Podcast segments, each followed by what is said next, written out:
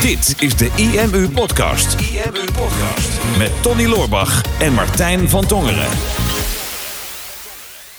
Tweede aflevering van Online Marketing, Tony. Ben je er klaar voor? Ja, born ready. Born ready, ja. In uh, exact dezelfde kleding als vorige week. Wat een toeval. Ja, dat is toeval. Ja. Dat is echt niet ik heb echt uh, uren voor mijn kast gestaan vanochtend. Ik denk, het laatste wat me moet overkomen is hetzelfde shirt aan ik als dus voor. ook. en wat blijkt? Ja, precies. Je zou bijna, of mensen gaan nu bijna denken dat we twee afleveringen achter elkaar hebben opgenomen. Ja, bizar. Maar Nou, dat zou heel onprofessioneel zijn. Heel onprofessioneel. Dat zoiets doe je gewoon realistisch, toch? Vlak voor woensdagavond is dit opgenomen. Precies. Ja, dit is ook live nu. Dit, bijna. het is nu woensdagavond. Ja, moet je niet hebben dat mensen gaan reageren. Nee, dat nee. gebeurt niet. Oké, Ja. het zou kunnen zijn dat we er twee achter elkaar hebben opgenomen. Ja, maar dat en eh, dat we allebei zijn vergeten om een extra shirt mee te nemen. Zodat het er net ietsje diverser uitziet. Ja, maar het maakt bij mij niet uit. Ik heb een soort van Donald Duck kledingkast. Ik heb wel echt alleen maar hetzelfde shirt. Ja, je hebt dit shirt en je hebt heel veel blauwe polo's. Ja, ja. ja. Nou, Ik heb dit shirt, maar dan in vier verschillende kleuren. een keer wat anders. Ja.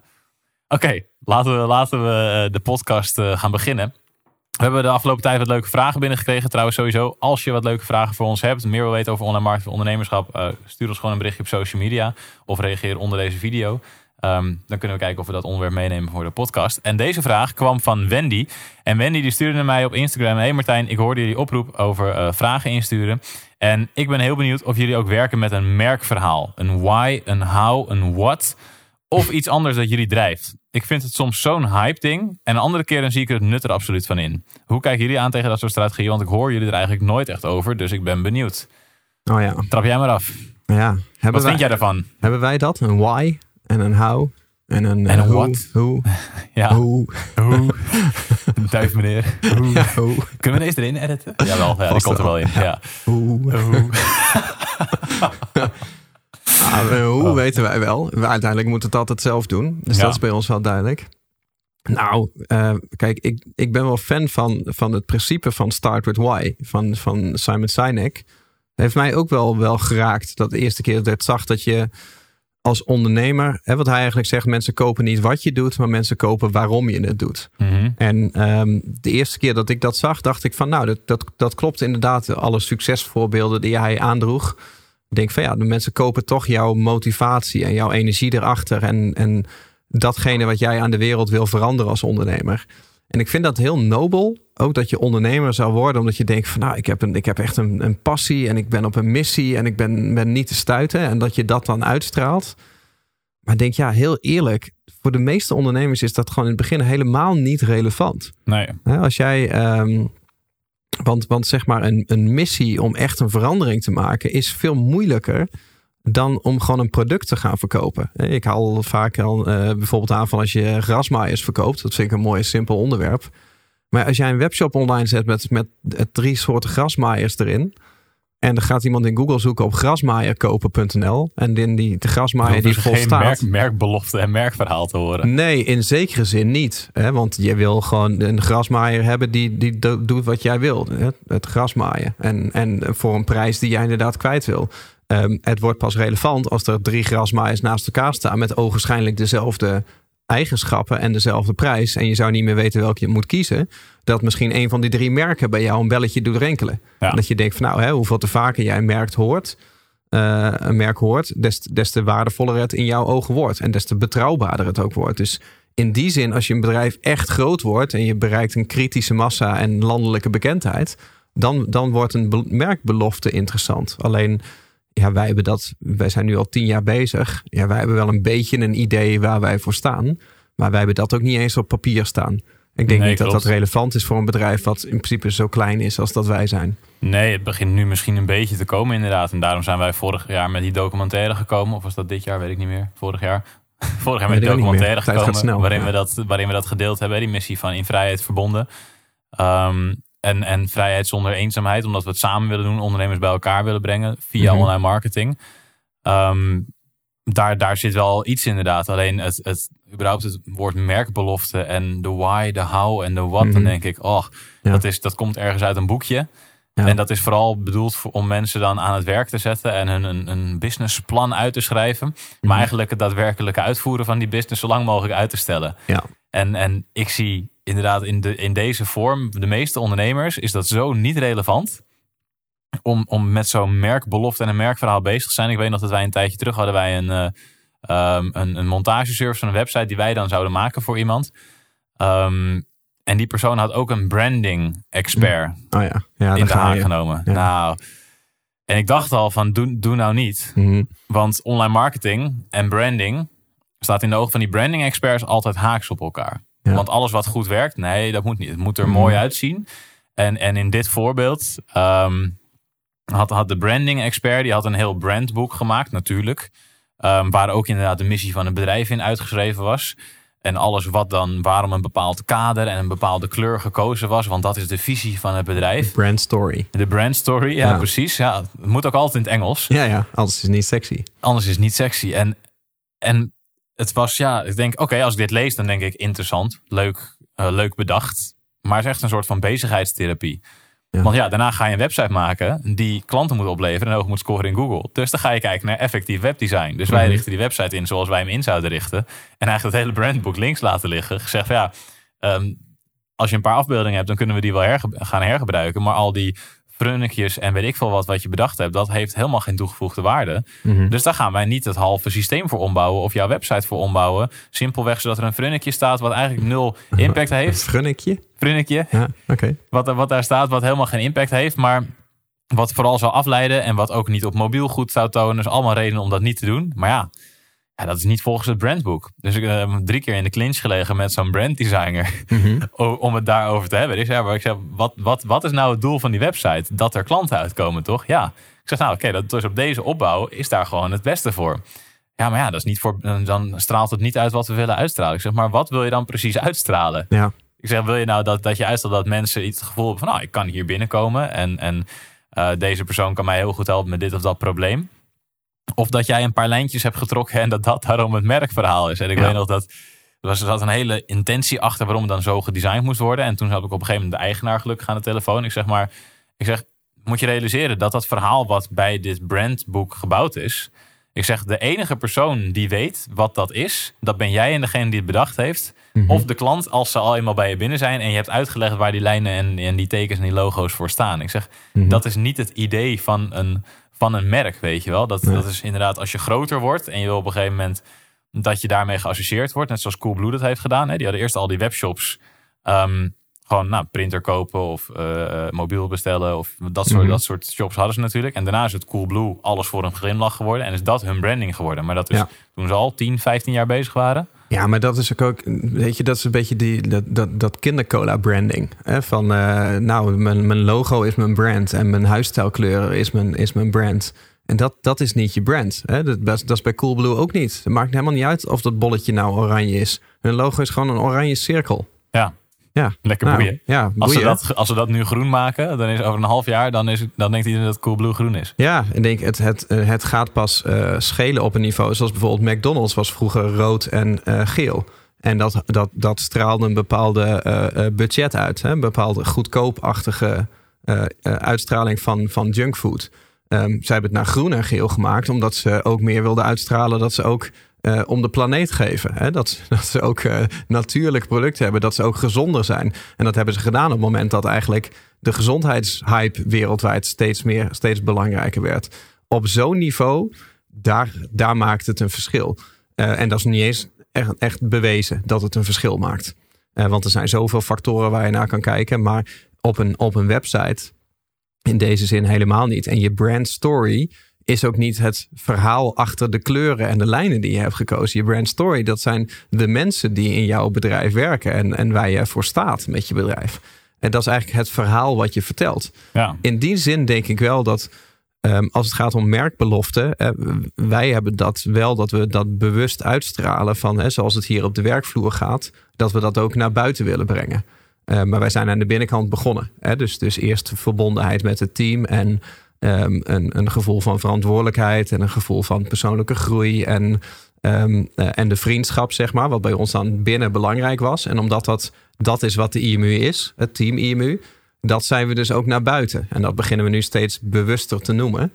Uh, maar in de beginfase heeft ja, een bezoeker op je website heeft daar echt lak aan. Dat, dat maakt niet uit. Daar zijn, ze, daar zijn ze niet naar op zoek. Nee, als iemand zegt, nou, ik wil graag hoger scoren in Google. Ja, kan hun wat verrotten wat wij dan hier intern op, op Dat wij zulke goede vrienden zijn met elkaar. Ja, ja dat, is van, ja, dat maakt me niet uit. Ja, kunnen jullie, maar kunnen jullie me ook helpen om hoger te scoren in Google? Ja, als sla je elkaar de hersens in. Als die cursus goed is, dan maak je dat niet zo heel erg veel uit. Nee, exact. En dat is ook het verschil tussen, tussen die uh, AIDA-formule en die tipsformule die wij nu vaak delen natuurlijk als we mensen tips geven. Tips geven om hun website of een verkooppagina te verbeteren.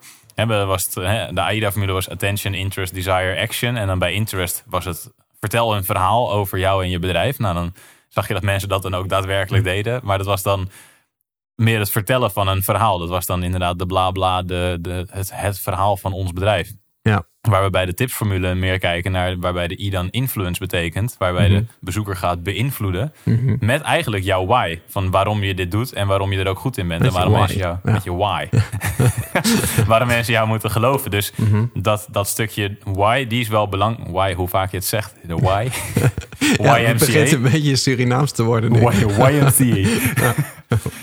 als je de why gebruikt, als je het waarom gebruikt in je verhaal Um, dat is heel erg sterk in je online marketingstrategie. Maar mm sta je niet blind dat, dat, dat je een reden hebt waarom je je bedrijf bent gestart. En dat dat dan verwoven moet zijn in je logo. Ja, precies. Oh, dat is echt verschrikkelijk. Denk, het mag wel als je dat leuk vindt. Maar uh, laat je alsjeblieft niet daar de conversie van je website in tegenwerken. Nee, Denk, dat, dat zie ik te vaak gebeuren. Nou, en het wordt ook vaak gewoon te groot gemaakt. Ik, ik, ik leerde dat ook op, op commerciële economie. Moest je ook altijd, als je dan een, een marketingplan of een bedrijfsplan of wat dan ook ging schrijven, moest dat begon dan altijd met de missie en de visie van het bedrijf. En de meeste mensen konden al dat niet eens al uit elkaar houden, omdat de feitelijke betekenis van de twee woorden al niet eens goed genoeg begrepen. En dan ging je daar maar een beetje wat bijschrijven van: ik heb eigenlijk geen missie, dus dan ga ik er maar één verzinnen. Of ik heb geen visie. Er zijn ook mensen die geen visie hebben. Um, dus dan, dan, dan verzin ik er maar één. En dan meestal als je het gaat verzinnen en het, je, je moet het echt forceren, dan maak je het heel groot. Dan wordt het vaak um, levensveranderend, zeg maar. En, en, dat, dat, en dat hoeft voor een bedrijf helemaal niet. En waar ik wel in geloof is um, dat je, als je bijvoorbeeld een team hebt, zoals wij dat hebben, wat wij steeds beter merken is van mensen in het team die moeten het waarom van hun taken snappen. Hè? Dus de why van hun taken moeten ze snappen. Why.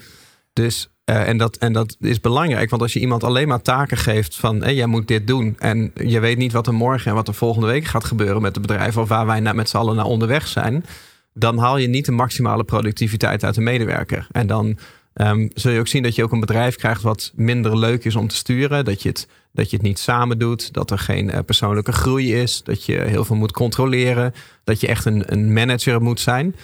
Um, en dat het bedrijf ook nooit groter wordt dan dat jij als ondernemer zou kunnen zijn. En wat wij heel erg doen, is dat we voor het hele bedrijf wel duidelijk maken van wat proberen we nou eigenlijk te doen. Dus waarom doen wij dit? Ja. Um, ik kan me dat nog herinneren toen uh, eh, 2015 volgens mij, hè, het rampjaar, dat ik toen ook een keer zo'n uh, zo'n interventiespeech hier op kantoor heb gegeven. Omdat het was echt gewoon uh, gitzwarte energie op kantoor geworden. En het was helemaal niet leuk meer, vond ik dan. Ja, al wel plezier in. Maar ik wel. nou ja, ik, ik weet nog, toen ging het niet goed met het bedrijf. En toen was de sfeer op kantoor ook niet goed. Ja, klopt. Er waren een aantal mensen die waren er inderdaad uh, niet met de energieke vibe waarmee uh, ons team nu op kantoor Ze zaten niet op dezelfde manier in de wedstrijd. Nee, en dan kan ik me herinneren dat ik dan echt ochtends onder de douche stond. En dacht van, wow, ik heb gewoon geen zin om te gaan. Het is gewoon mijn eigen bedrijf en ik heb geen zin om er naartoe te gaan. Dat is niet een goed, dat is niet een goed teken. Nee. En uh, ik weet, ik heb dat toen één keer gehad. En toen ben ik naar kantoor gegaan. En toen heb ik die uh, speech gegeven. Die toen bij jou binnenkwam en bij de rest niet.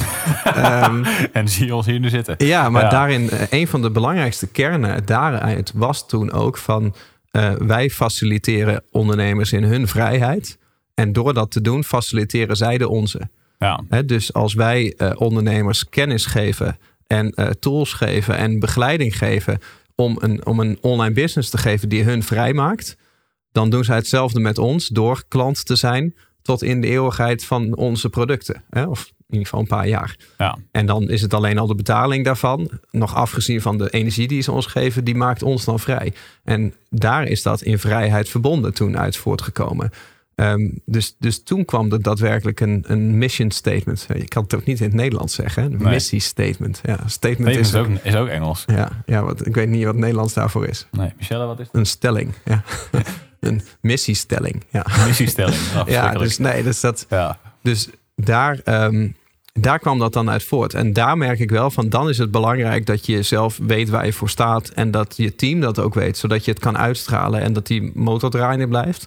En uiteindelijk hebben wij dan de stap gemaakt om het ook naar buiten toe te gaan doen. Daar, daar werd het belangrijk. Maar om het, om het heel groot en heel abstract te maken van... ik ben net ondernemer geworden en ik heb mijn laptopje... en ik zit gewoon wat tips te geven. En ik heb nu een, eh, een, eh, een missie om uh, wereldwijd meer besef te creëren rondom dit onderwerp. Ja, dat is heel nobel. Maar dat is, dat is veel te groot voor Ja. dat podium. En dat raakt een bezoeker dan ook helemaal niet. Hè? Dat is meer dat je, dat je het zelf weet. Ja, zo- zolang je eigenlijk, zolang je nog geen groot bedrijf aan bouwen hebt, dan hoef je niet met dit soort eh, bezigheidstherapie bezig te houden. Want ik weet nog wel, de- die mission statement. Ik dacht dat ik het altijd zelf in mijn eigen hoofd geplant had, maar kennelijk heb jij het geplant. Want Oh ja. ik, had, ik heb in dat rampjaar 2015 en jij op een gegeven moment natuurlijk dat je in die burn-out kwam. Mhm. Hè, omdat je op een gegeven moment zat van, nou, ik weet niet of we het nog wel gaan halen, eh, de eindstreep. Mhm. Gaan, we nog, gaan we het nog wel redden met z'n allen? en ik had iets van, dit systeem gaat mensen hun leven veranderen. Ja. En dat was, dat was net iets andere energie waarmee wij er toen in zaten. Dat, dat had ik ook, maar jij zag dat dan in positieve zin. Ja, precies dat. Ik zal dat in positieve Ik zin. had er gezien dat in ieder geval mijn leven drastisch veranderd had. Maar Ook niet per se eh, mijn ideaalbeeld toen. Nee, precies. Nee. Ja, en dat, ging, dat stond op het punt dat het kon gebeuren dat dat bij Ja. andere mensen ook inderdaad de verkeerde kant op ging slaan. Ik geloofde er toen gelukkig in, nog steeds, Mhm. dat het de goede kant op zou gaan. Maar ja, dat was de energie waarmee ik erin zat. En dat was toen mijn why van why. Waarom ik erin geloof. Zegt ook het. Je moet op Hawaii gaan wonen. Ja, Hawaii. ik woon op Hawaii. Dat, dat was mijn waarom. Van, dit is waarom ik elke dag opsta eigenlijk. En waarom ik elke avond tot laat en in het weekend mee doorga. Omdat ik gewoon ervan overtuigd ben dat als we dit bedrijf dit jaar, deze periode door kunnen trekken. Dat we zoveel mensen en zoveel ondernemers kunnen helpen. Om vrijer te worden in leven en een betere business te kunnen starten. Waardoor zij ook weer meer impact kunnen maken in hun markt. En ik had ook een workload waar niet tegen op te werken was eigenlijk. Maar ik heb toen mijn eigen dagritme aangepast op de workload die er was. Omdat dat nou helemaal de situatie was. Maar dat was omdat ik een soort van dat einddoel en die waarom in mijn... Ja, ik zeg maar in het Nederlands. Waarom ik die waarom in mijn gedachten had. Maar Mhm. als je dat niet hebt, dan wordt het moeilijk om door te zetten in zware tijden. Dus daarom denk ik wel dat het goed is om te weten waarom je doet wat je doet. Ja. Ehm, maar dat staat los van de merkbelofte. Ja, maar het begint gewoon heel bazaal. Weet je, als jij eh, jouw, eh, jouw why in het begin is van ja, ik wil gewoon geld verdienen. Dat, dat is prima. Ik weet dat toen ik ondernemer werd, had ik ook zoiets van ja, ik wil eh, eigenlijk ehm, eh, gewoon in ieder geval genoeg verdienen dat ik, dat ik helemaal vrij ben. Dat was een beetje mijn, mijn start. Ehm, en ik wilde mijn eigen werk kunnen kiezen. Hè? Dus daar zat ook dan een bepaalde vrijheid. En als je zegt van ja, waarom, waarom ben je ondernemer? Je zegt alleen maar vrijheid. Ja, dat is een heel erg platgeslagen term nu. Hè? Dus het mag wel wat dieper gaan. Ehm, en het is ook niet altijd het einde. Hè? Ik denk dat je als ondernemer, je begint altijd met een, ehm, met een soort gebrekkig ideaal. Dat is je startbeeld. Mhm. Want, want naarmate je dichter bij je ideaalbeeld komt, dan merk je pas hoeveel, eh, hoe erg het niet klopte. Het ideaalbeeld wat je in je hoofd had. Hè? Dus als jij begint met ik wil gewoon veel geld verdienen, dan heb je een ideaalbeeld. En op een gegeven moment begin je steeds meer te verdienen. En dan merk je ineens van hé, hey, dit is nog niet voldoende om 100% gelukkig te zijn. Er zijn een aantal dingen die ik nog mis. ja. Hè? Of eh, nou, het is mijn ideaalbeeld om een heel groot bedrijf te bouwen en om de manager te zijn. Nou, dan blijkt je ineens personeel te hebben en dan blijkt je ineens een hele slechte manager te zijn. Dan zou ik bijvoorbeeld kunnen zijn. Hè? ja. En, en dan merk je ineens van, ik vind het helemaal niet leuk om, om, te- om iemand te managen, bijvoorbeeld. En dan merk je ineens hoe gebrekkig je ideaalbeeld eigenlijk was. En dat ideaalbeeld, dat is een beetje net als een, als een, eh, als een regenboog wat je nastreeft. Je ziet het wel, maar je komt er nooit. Dus het beweegt zich van je af. Is dit een quote of heb je nu net Nee, bedacht? ik, krijg ineens een epiphany. Deze Ja. gaat echt zo op een, tege- een tegeltje. Ja, een- ja. Ideaal wel van een onderneming is net een regenboog. Je ziet het wel, maar je komt er nooit. Ja, maar je, maar je moet, hoeft alleen maar te weten welke richting je opgaat. En, Ja. dus, en dat is, zeg maar, dat, het is prima dat je in het begin weet van waarom doe ik nou eigenlijk wat ik doe. Dat dat in het begin heel basaal is. En dat je het alleen voor jezelf houdt. Dan hoef je echt niet aan andere mensen te vertellen. Eh, maar naarmate het groter wordt, wordt het belangrijker om, om te weten waarom je het doet. Omdat de werkdruk steeds hoger wordt. En wij hebben allebei tijden gehad dat we echt makkelijk 100 uur in de week kunnen werken. En dat we aan het eind van de week zoiets hadden van, nou, ik had nog wel 100 uur gekund. Dat gewoon, er zit geen, zit geen rem meer op. Dat is, dat is echt de passie. Of het nou goed ging of niet goed ging. We hebben ook tijden gehad dat het niet goed ging en dat er ook geen rem op zat. Ehm, en dat kan alleen maar als je weet waarom je datgene aan het doen bent wat je aan het doen bent. En dat je ergens naartoe werkt en dat je een stip op de horizon hebt. Hè? ergo de regenboog. Ja, ik snap Dus is hij weer rond. Of tenminste half. Half rond. Ja, Ja. meestal. Ja, precies.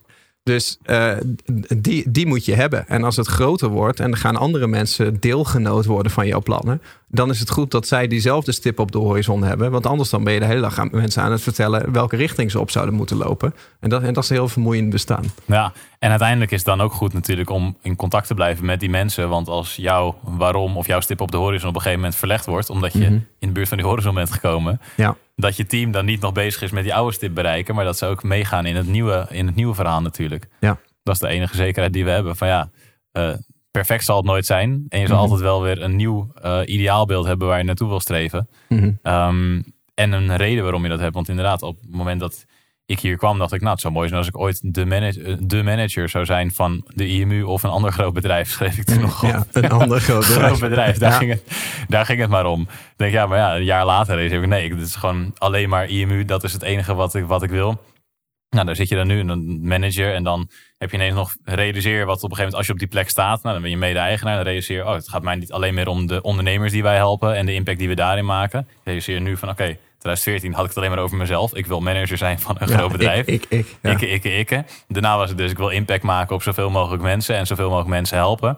En nu is er ook een stukje werkgeverschap erbij gekomen. Van nou, ik wil zoveel mogelijk mensen die hier werken Mhm. eh, een mooi leven geven en veel vrijheid geven. En ook dat is weer een extra stimulerende factor om het bedrijf groter te maken. Zodat we weer meer mensen hier kunnen aannemen. Ja, precies. Ja, en ik had altijd zoiets van, eh, ik wil gewoon heel rijk worden. Ja. En nu ben ik echt schandalig rijk.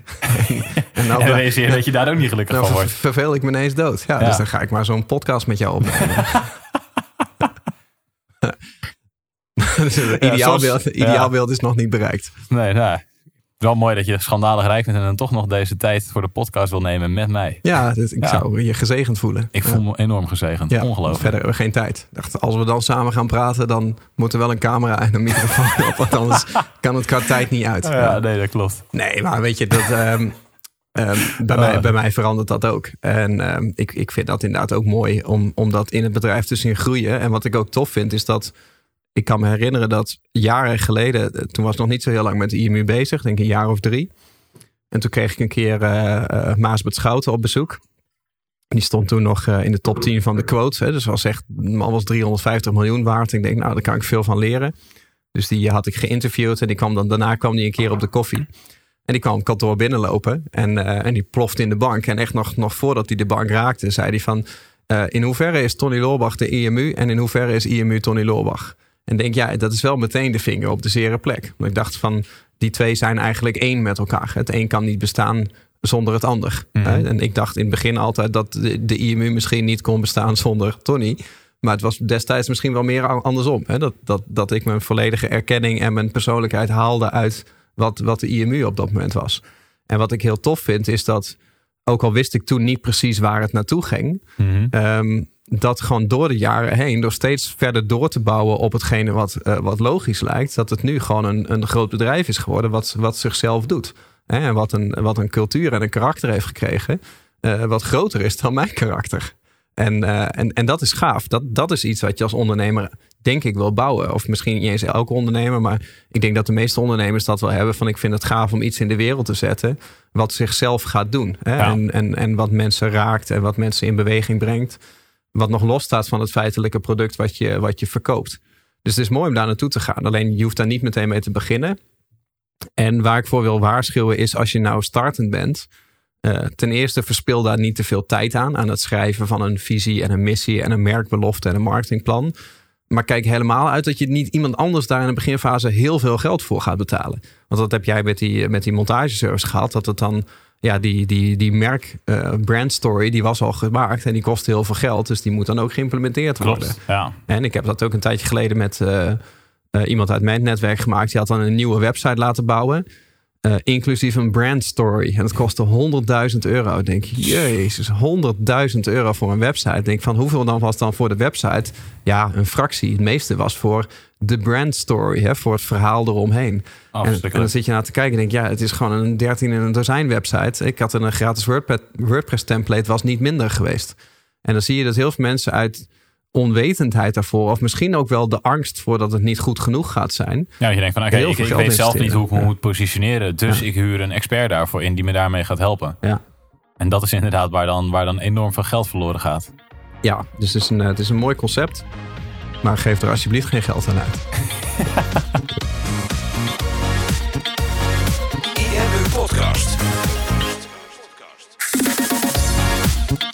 Super tof dat je hebt geluisterd naar de IMU podcast. Ik hoop dat je dit waardevol vond en dat je er inzichten uit hebt kunnen halen voor jezelf en voor je eigen business.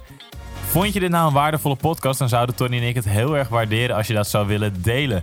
Enerzijds door dat bijvoorbeeld te delen via je eigen Instagram of via LinkedIn. Door een screenshot te maken van je telefoonscherm en ons daar even in te taggen.